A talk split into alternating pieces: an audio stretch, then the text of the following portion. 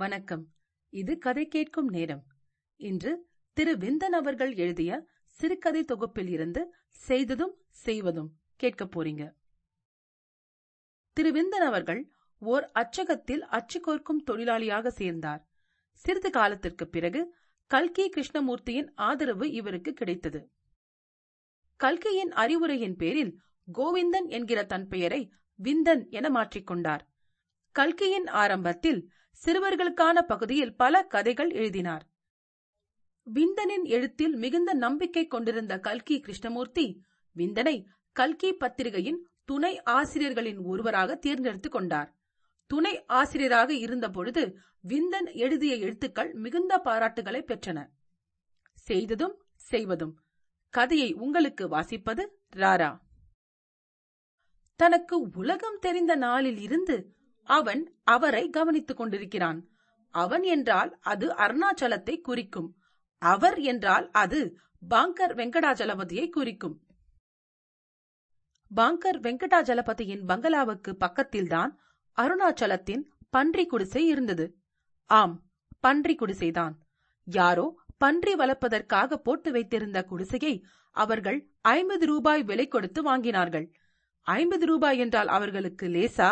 அதற்காக நம் மத்திய சர்க்காரை பின்பற்றி அவர்கள் இரண்டு ஐந்தாண்டு திட்டங்கள் அல்லவா வகுக்க வேண்டியிருந்தது? இத்தனைக்கும் அந்த வீட்டில் வருவாய்க்கு வழி தேடுவோர் ஒருவர் அல்ல மூவர். மூவர் என்றால் அருணாச்சலத்தின் தாயையும் தந்தையும் சேர்த்துத்தான் சொல்கிறேன். தந்தை தனிகாச்சலத்துக்கு தோட்ட வேலை தாய் வள்ளியம்மைக்கு வீடு கூட்டும் வேலை மகன் அருணாச்சலத்துக்கோ கொல்லன் பட்டிரையில் துருத்தி ஊதும் வேலை. அதற்குள் அவனும் வேலை செய்ய ஆரம்பித்து விட்டானா? என்ன வயது இருக்கும் என்று கேட்கிறீர்களா? யார் கண்டார்கள்? அவனுக்கு என்ன பிறந்த நாள் விழாவா கொண்டாடப் போகிறார்கள்? ஜென்ம நட்சத்திரம் ஜாதகம் எல்லாம் கணித்து வைக்க. அதிலும் அஷ்டதிக்கு பாலகர்களில் ஒருவனாய் அவன் அந்த வீட்டில் அவதரித்திருக்கும் போது அவனுடைய பிறந்த நாள் அவன் பெற்றோருக்கு ஒரு நல்ல நாள்தானே? அஷ்டதிக்கு பாலகர்கள் என்றால் அவனுடன் பிறந்த மற்ற ஏழ்வரின் கதி? யாருக்கு தெரியும்? வாயுள்ள பிள்ளை பிழைக்கும் என்ற நம்பிக்கையில் அவர்களை பெற்றவர்களே அவர்களை பற்றி கவலைப்படாமல் இருக்கும்போது. கடைசி கடைசியாகத்தான் அருணாச்சலம் பிறந்தானாம். அவனுக்கு வயது என்ன என்று கேட்டால் அவன் அம்மா சொல்வாள் இந்த மாமாங்கம் வந்தால் பன்னிரண்டு என்று. அதாவது சென்ற மாமாங்கத்தின் போது அவன் பிறந்தானாம். போதாதா ஜாதகம்? ஒரு நாள் அவனை நான் கேட்டேன் உன்னை போன்றவர்கள் எப்படியாவது படிக்க வைத்துவிட வேண்டும் என்பதற்காக பள்ளிக்கூடத்துக்கு மேல் பள்ளிக்கூடம் சம்பள சலுகை ஒருவேளை ஓசி சாப்பாடு எல்லாம் ஏற்பாடு செய்து வருகிறார்களே நீ படிக்க கூடாதா என்று. நான் படிக்க தயார்தான் சார். என் அம்மாவுக்கும் அப்பாவுக்கும் சேர்த்து சாப்பாடு போட்டால் என்றான் அவன். அவர்களுக்கு நீயா சாப்பாடு போடுகிறாய்?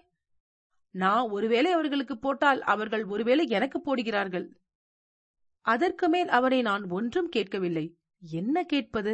வாழ்நாள் முழுவதும் அவர்களுக்குள்ள ஒரே பிரச்சனை சோற்று பிரச்சனையாயிருக்கும் போது வெளிக்கு போகும் வேலையை கூட படுக்கை அறைக்கு பக்கத்திலேயே நாகரிகமாக செய்து கொண்டிருந்த பாங்கர் வெங்கடாச்சலபதி அருணாச்சலத்துக்கு ஒரு பெரும் புதிராய் இருந்து வந்தார்.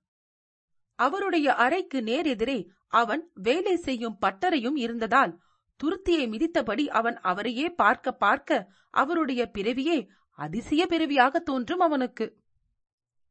குளிர் சாதன அறை குழு குழுக்க பட்டு மெத்தை பளபளக்க மின்விசிறி சிலுசிலுக்க அத்தர் மனம் கமகமக்க அவர் தூங்கும் அழகையும் பொழுது விடிவதற்கு முன்னால் அழகி ஒருத்தி அரித்துயல் கலைந்து எழில்மிகு வீணையை எடுத்து மீட்டி பூபாலம் வாசிப்பதையும் அவளுக்கு அடுத்தாற்போல் கையில் டூத்பேஸ்ட் பிரஷுடன் ஒருவன் துண்டுடன் ஒருவன் காப்பியுடன் ஒருவன் பறந்து வந்து அந்த அறையை சூழ்ந்து கொண்டு நிற்பதையும் அவர் எழுந்து வாயை திறப்பதற்கு முன்னால் அத்தனை பேரும் ஓடோடியும் வந்து என்ன என்ன?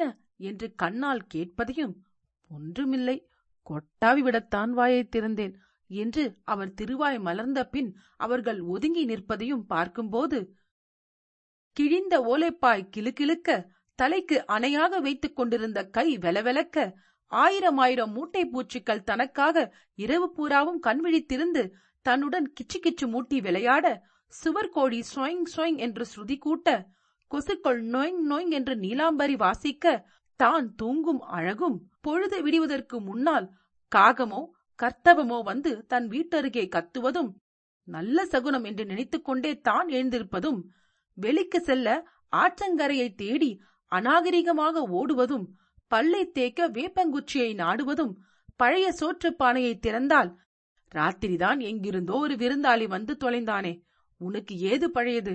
என்று கேட்பது போல் அது தன்னை பார்த்து வாயை பிளப்பதும் ஞாபகத்துக்கு வரும். அது மட்டுமா? தன்னுடைய உடம்புக்கு ஏதாவது வந்துவிட்டால் சுக்கு கஷாயத்தோடு சரி.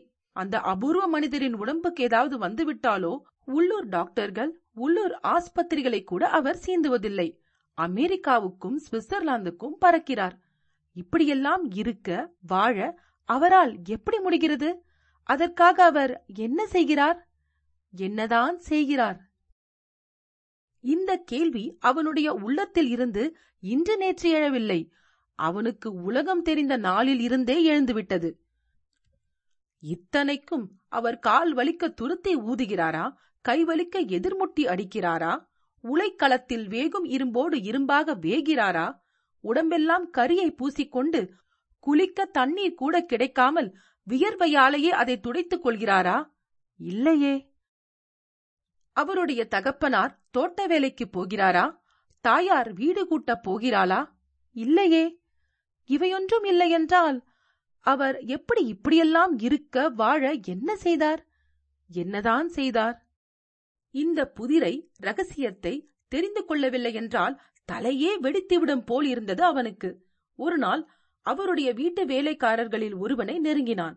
விஷயத்தை வினயத்தோடு தெரிவித்தான். அவனோ கடகடவென்று சிரித்துவிட்டு அவசியம் தெரிந்து கொள்ளதான் வேண்டுமா? என்று கேட்டான். ஆமாம் என்பதற்கு அடையாளமாக தலையை ஆட்டினான் அருணாச்சலம். சரி தெரிந்து கொள். பாங்கர் பஞ்சாபி கேசனுக்கு அவர் பிள்ளையாய் பிறந்தார். இவ்வளவுதானா அவர் செய்தது?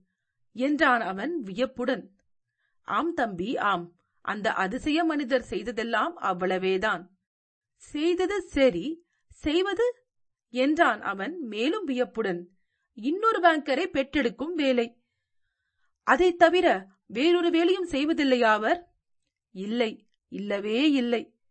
அதிசயம் அதிசயத்திலும் அதிசயம் என்று கைகொட்டி சிரித்தான் அருணாச்சலம். சிரி தம்பி சிரி. கண்ணீருடன் சிரிப்பும் கலந்தால்தான் கவலை இன்னும் கொஞ்சம் நாட்களாவது நம்மை இந்த உலகத்தில் வாழ விட்டு வைக்கும் என்றான் அவன் பெருமூச்சுடன். செய்ததும் செய்வதும். கேட்டதற்கு நன்றி. உங்கள் கருத்துக்களை கீழே பதிவிடுங்கள் மற்றும் உங்கள் நண்பர்களுக்கு கதை கேட்கும் நேரத்தை பகிருங்கள். நீங்கள் எழுத்தாளரா? உங்கள் சிறுகதைகள் கதை கேட்கும் நேரத்தில் இடம்பெற கதை கேட்கும் நேரம் அட் ஜிமெயில் டாட் காம் என்ற மின்னஞ்சலுக்கு தொடர்பு கொள்ளுங்கள். தேர்ந்தெடுக்கப்பட்ட கதைகள் இங்கு இடம்பெறும். இன்னொரு கதையுடன் அல்லது பதிவுடன் உங்களை மீண்டும் சந்திக்கிறேன். நன்றி ராரா.